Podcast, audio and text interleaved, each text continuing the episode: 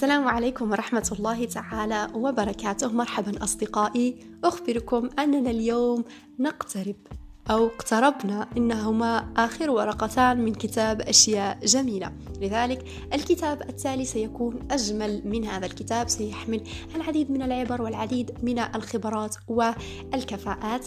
لذلك إن, كان إن كنتم تريدون سماع بعض الكتب فما عليكم سوى التواصل معي على مواقع التواصل الاجتماعي موقع الانستغرام الخاص بي موجود آه، موجود في الروابط وكذا موقع التويتر. أرحب بأفكاركم دائما ويسرني أن تسمعوا ما تحبون بصوتي. آخر قصة معنا قصة جميلة. كم عمرك؟ عيد ميلاد آخر سيأتي قريبا مع البطاقة والكعك والهدية. سيكون هناك بطبيعة الحال السؤال الذي لا مفر منه. كم عمرك؟ لقد وصلت إلى الحد الذي يمكنني فيه الإجابة بصدق. أنا غير متأكد. سيصبح عمر جسدي خمسون عاما. سيصبح لهذه العربة التي تحمل روحي نصف قرن وهنا تقريبا. هناك أجزاء منها تبدو أكثر شبابا وأجزاء أخرى تبدو أكبر سنا. مستويات الطاقة لدي تتدهور بالتأكيد. أشعر أحيانا وكأنني مثل جروي ابن الشهرين الذي يلعق إصبع قدمي الآن. وفي أحيان أخرى أشعر وكأنني مثل كلبي ذو الاثنى عشر عاما والمستلقي أمام المروحة. كذلك يختلف عمري العقلي.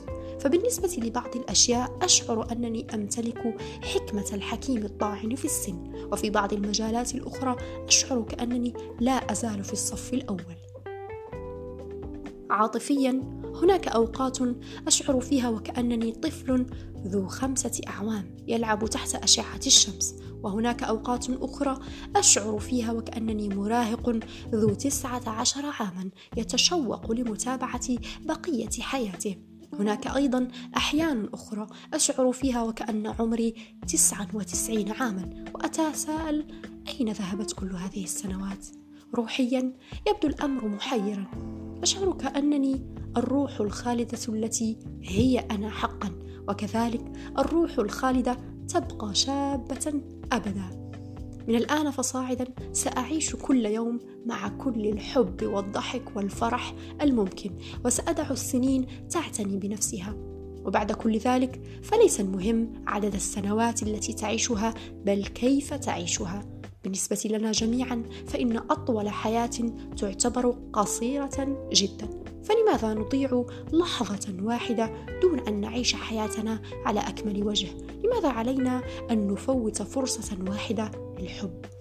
أو للمشاركة أو للمساعدة أو للاهتمام أو للابتسام أو للصلاة أو للضحك أو للغناء أو للرقص أو لنكون لطفاء كم هو عمرك هل أنت ذلك الجسم الذي تراه في المرآة والذي يهرم ببطء أم أنت الروح الشابة دوما الموجودة داخلك؟ هل أنت مجموعة التجاعيد والشعر الأبيض التي ستصبح تحت التراب يوما ما؟